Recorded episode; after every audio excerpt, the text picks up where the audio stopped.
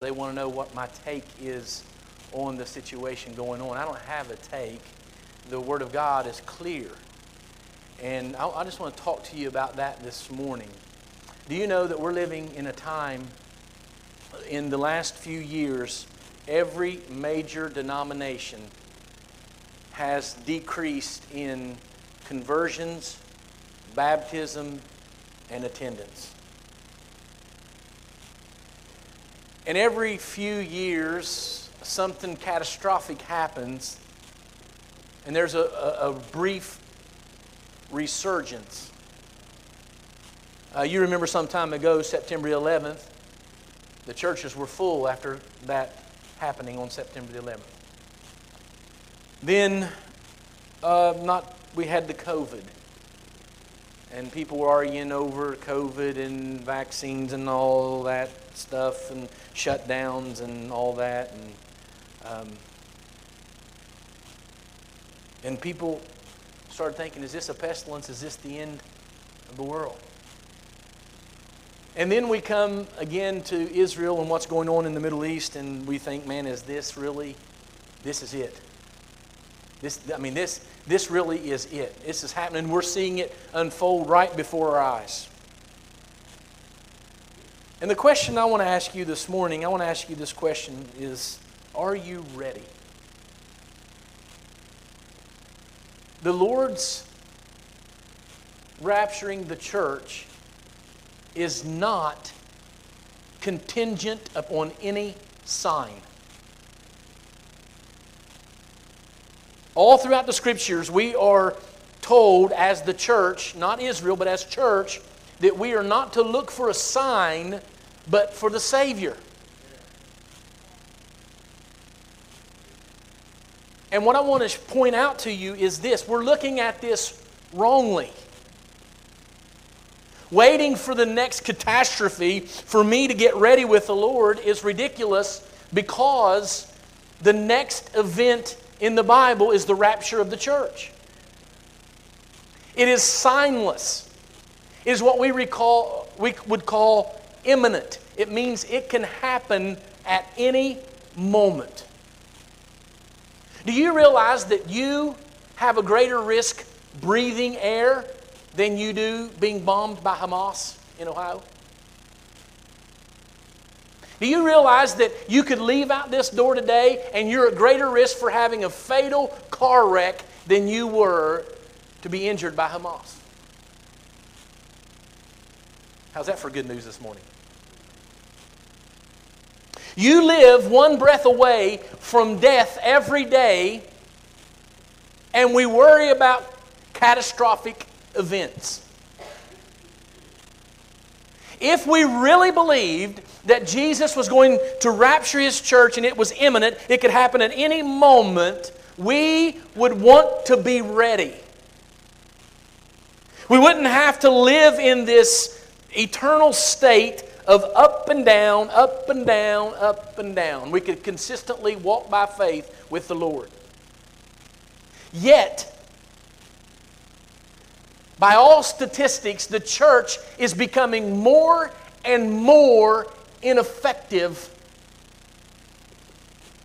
in the communities we live in. We are declining. And I think it's because we really don't believe, or maybe out of sight, out of mind, that the Lord could come back at any moment. I don't suppose that we're really looking for a Savior, but we're waiting for a sign, so we see that sign, we can hurry up and get right with the Lord and be okay. That's the way humanity works. But I want to just talk to you a few moments, lay out for you what's going to happen biblically, and I hope that it will help you. First of all, we come to the first thing I want to tell you is this. We should be ready because Jesus promised He was coming again. If we had nothing else in the Bible, but Jesus said, I'm going away to prepare a place for you, and if I go away, I will come again and receive you unto myself, that where I am, there you will be also. That would be enough for us to be ready for Him. That would be enough. We don't see enough Jesus anymore. For thirty minutes, we wrestled with trying to get the message on Facebook with technology. We got all this stuff. And it's not helping us. It's not helping us one bit. We have the capabilities to get the word out to all over the world instantly, and it's not helping us. You know why? I'm telling you why. Because we're not living as though we're ready to meet the Lord at any moment. Jesus said, don't let your hearts be troubled. We don't have to watch the news and be troubled. Why? Because He's coming again. My hope is not in the government. My hope is in nothing but Jesus Christ and His meeting me in the air, pulling me out of this place and meeting me in the air. Jesus gave signs to Israel for His second coming. Now there's a difference between the rapture and the second coming. The rapture is for the church. The rapture is when He calls us out and we meet Him in the air. The second coming is when we come back with Him after the tribulation period to this earth. There are no signs to the church for the imminent return or rapture of the church. There are no signs. We've never been told to watch the stars, or and, and we go to Matthew chapter twenty-four and we see, you know, there's earthquakes. Yes, you know that there were earthquakes last weekend, multiple earthquakes around the world. There are pestilences. They're talking about the COVID coming back, and there'll be something always, because the Bible said. And there's all these things in Matthew twenty-four. But Matthew twenty-four has nothing to do with the rapture of the church. It has everything to do with the second coming of Christ. There are no signs. But there are instructions, things that He says will happen in the Scriptures. And it's important that you and I know what these things are. Because the better we know these things, the better prepared we can be. In the Word of God in Second Timothy chapter three, if you would just allow me to go there, I've preached on this, you've heard this many times. We move from the promise of Jesus' coming to the characteristics of last days. Listen, the Bible said there's some things that's going to happen, and evil is going to get worse and worse, and we're seeing that today. Now, I, I'm not being political, and, and if I'm, I'm not... I'm, I'm just telling you the truth. We're having an election in which they're trying to craftily sneak in abortion, late-term abortion. It's not a political issue. It is a biblical issue. And the decline of humanity is going to happen and is happening.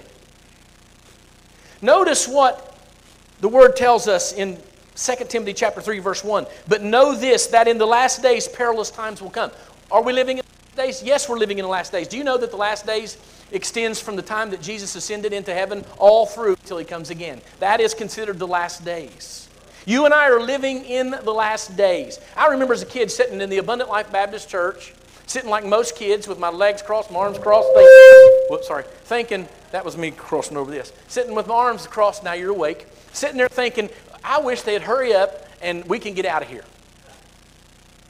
Now, I'm just telling you the truth. And they, these guys would preach, and they would say things like things that are happening today, and I thought, this guy's crazy. He's off his rocker. That's never going to happen in our town. And guess what? It's happening. It's happening. But you know, the Bible tells us it would happen. These are the last days. Perilous times will come. For men will be lovers of themselves. We've never lived in a more narcissistic society where everyone thinks of himself. On more than one occasion, I've been following people into the store. I've seen a lady, a precious lady, walking on a walk, trying to get in the store, and the young guy runs right in and just sets the door right in her face. We're living in selfish times. We live in a time that says, do unto others before they do it unto you. He says, we shall be lovers of money. Our nation can go to hell morally and nobody will care, but as soon as the dollar drops, everybody gets real concerned. Lovers of money. The last week, people dreamed one point five, one point four billion dollar lottery. And people bought a lottery ticket and they dreamed, oh, all the good I would do with this money, I would give some to the church. Oh, by the way, if you win the lottery and, and, and you give it to the church, just don't tell me and we're all good, right? But you get a dream, right? You dream, oh man, if I had all this money, I wouldn't have to worry. I'd do, I'd do this, that, and the other. And man, we could build this and we could do so much in missions. And people dream of having that money, but they don't tell you about the curse of the lottery. Look it up. It's real. Look it up. It is real. You can Google it. Just Google curse of the lottery. Don't do it right now in church. Somebody will point out your phone and say, I don't see what you're talking about. That's one of the things about living in this generation. Preachers can be fact-checked instantly.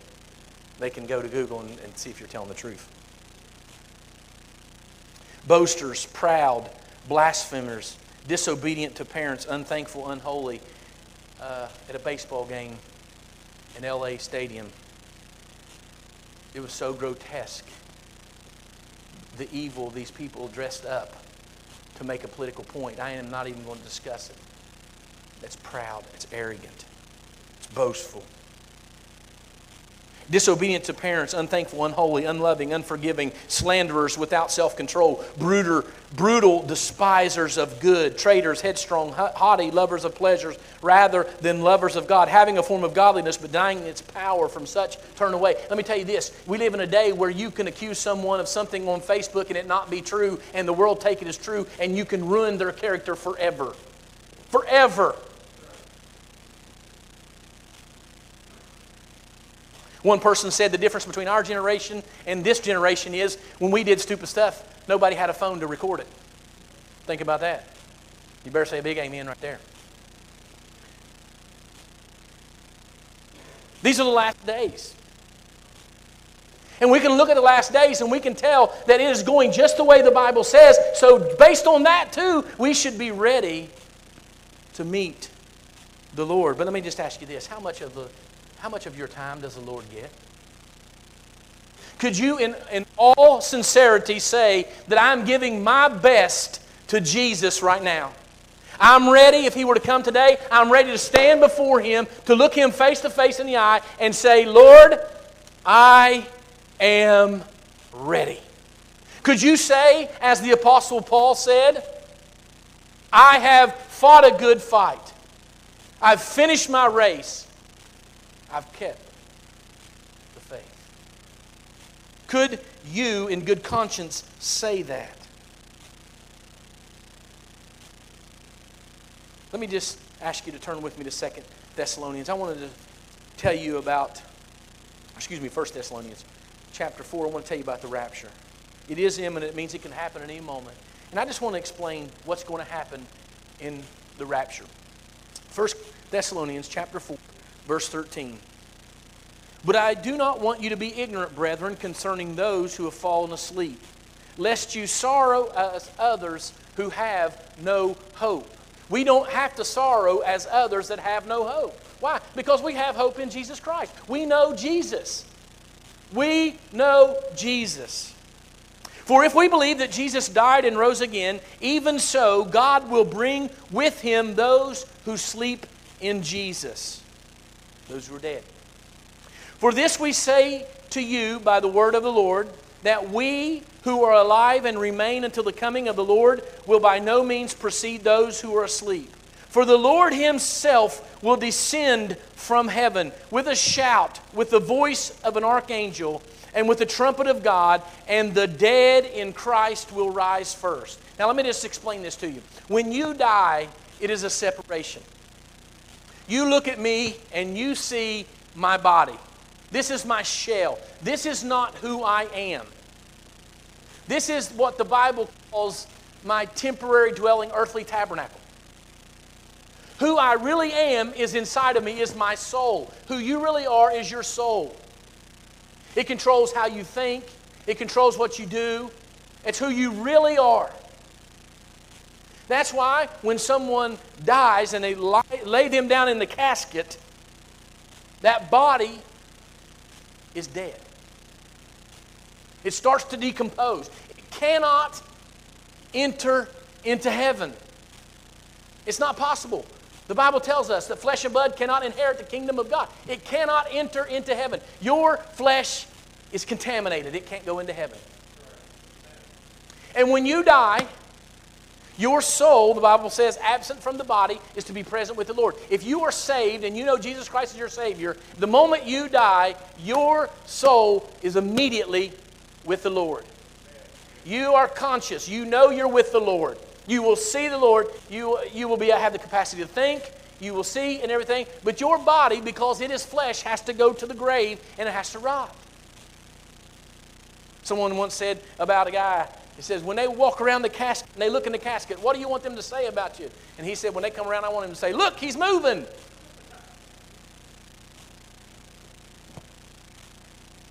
But when that happens, death happens, and that body goes to the grave.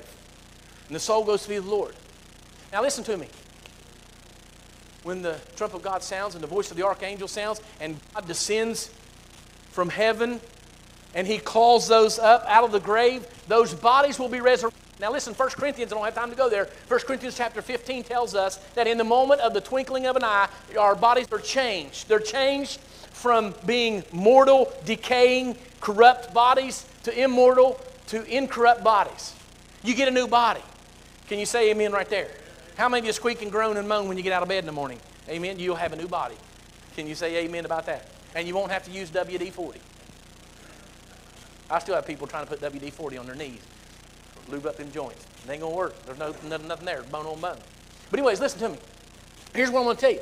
What happens is those bodies will be resurrected and they'll be changed instantly. That's what the Bible says. And your soul and your glorified body will be reunited with the Lord, and you'll have a new body just like the Lord. Just like He promised us. And then those of us that are alive and remain, we're still alive on this earth. When the rapture happens, we will be caught up. Now I want you to think about this. Could you think about all of those people who are driving vehicles that are saved and all of a sudden, boop, there's unmanned vehicles. What about airplanes, right? Some people ask me, what do you think about America? Are we going to be a superpower? Why are, in end times, why are we not mentioned in the Bible? Well, you think about this. All the believers that are taken out, all the mortgages that go unpaid, all the Army people and Navy and Air Force and Marines that are raptured out all at once.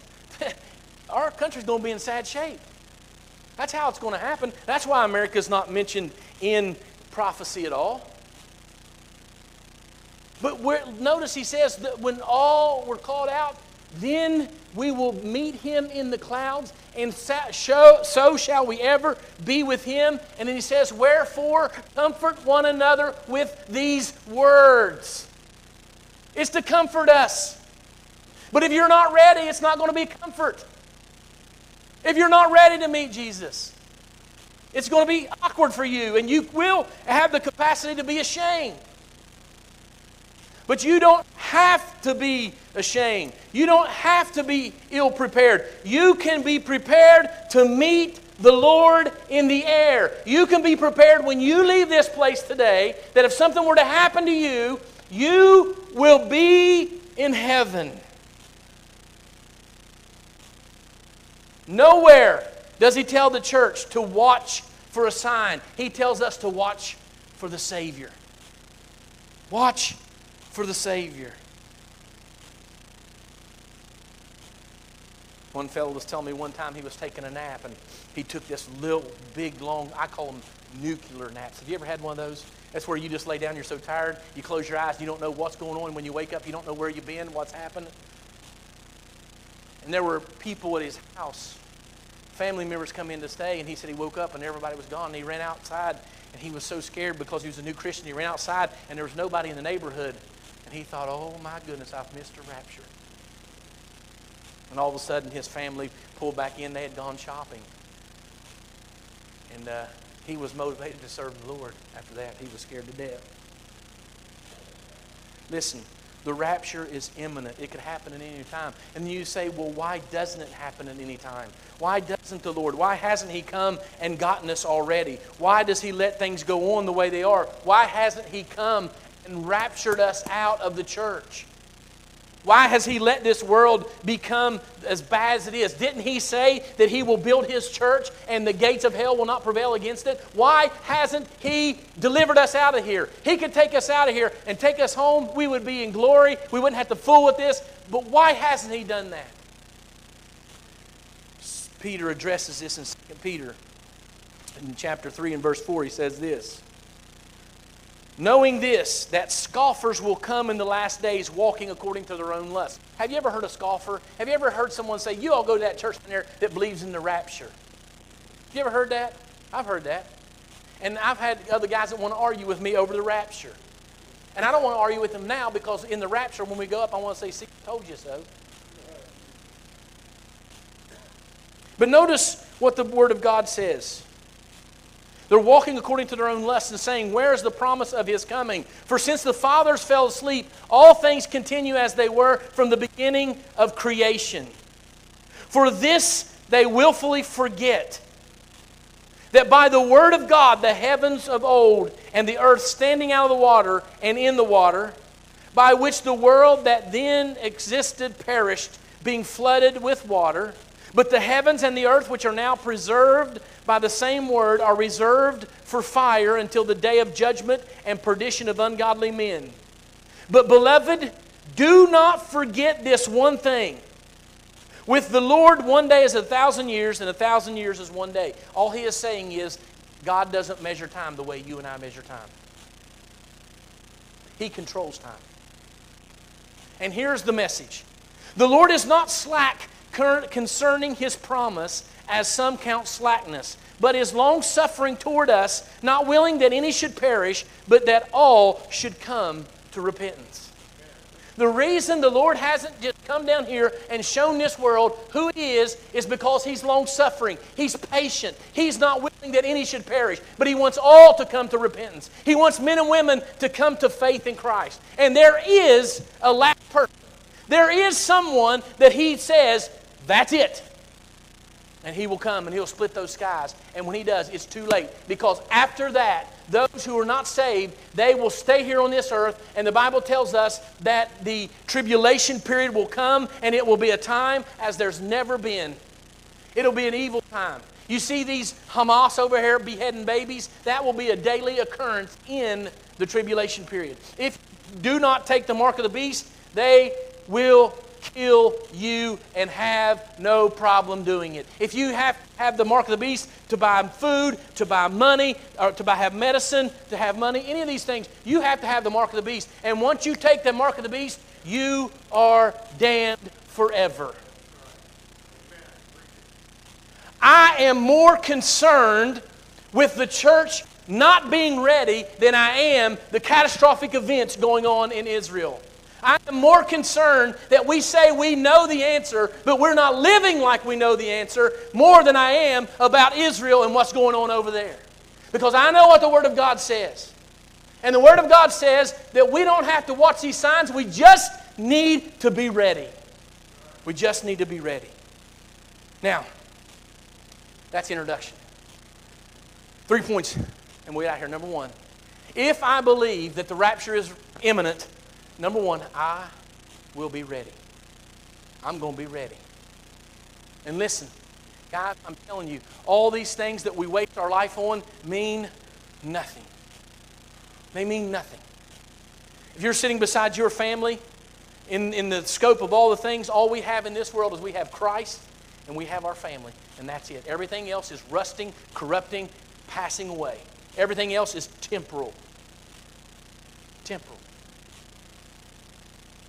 If you do not have Jesus Christ as your Lord and Savior, let me tell you this. The Bible teaches us that there is a literal hell. It was not created for humans. It was created for the devil and his demons. And all those who reject the grace, the free gospel of the Lord Jesus Christ, all those who say no to believing in the Lord Jesus Christ, they go there. And God didn't send them there. They sent themselves there by refusing to believe in the Lord Jesus Christ.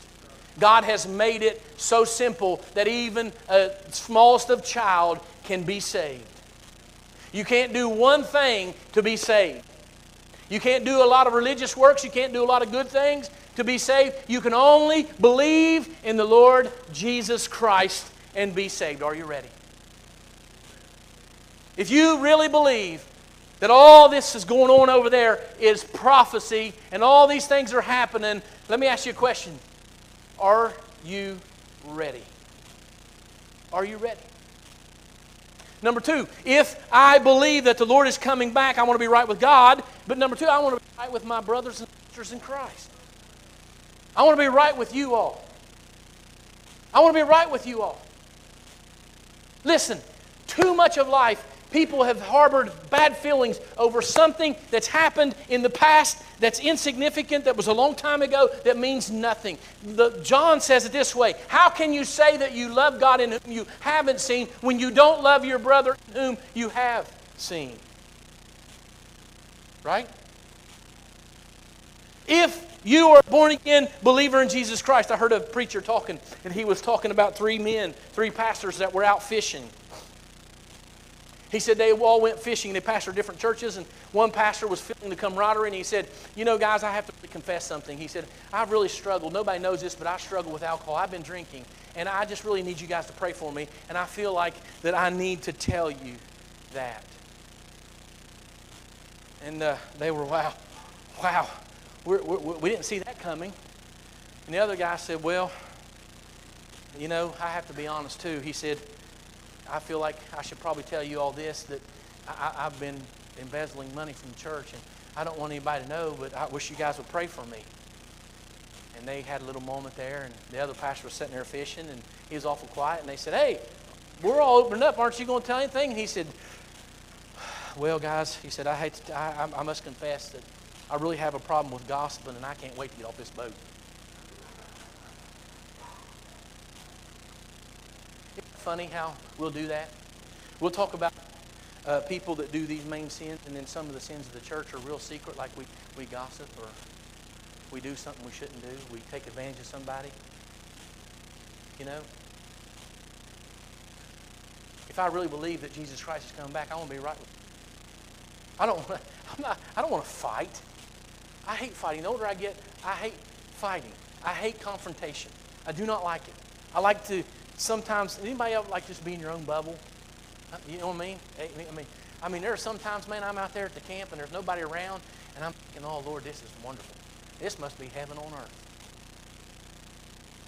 I, I can't even watch television. They're arguing over this and arguing over that and stuff that's stupid. Stupid. If I'm ready to meet the Lord, I want to be right with you guys. I want to be right with you all.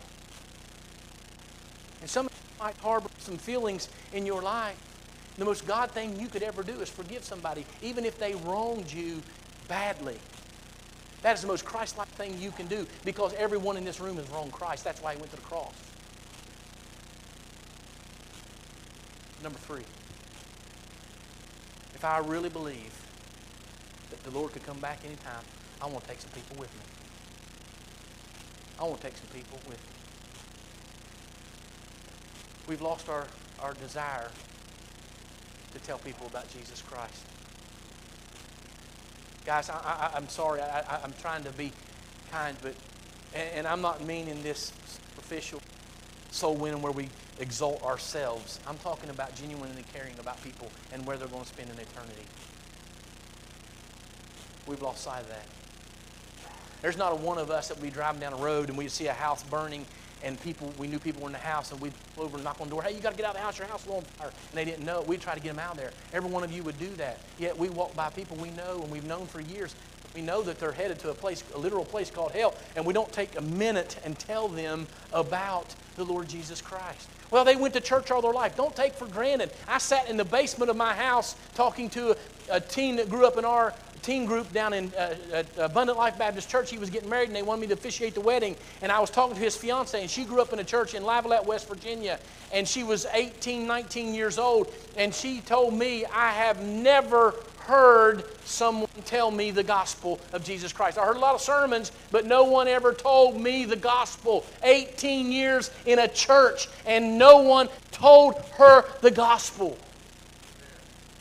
Yet we got billboards of churches, preachers all over the place. Give to this ministry. Sow a seed in this ministry and you'll be blessed. You can have your blessed life now and all that stuff. And people are dying and going to hell and nobody cares. We don't care.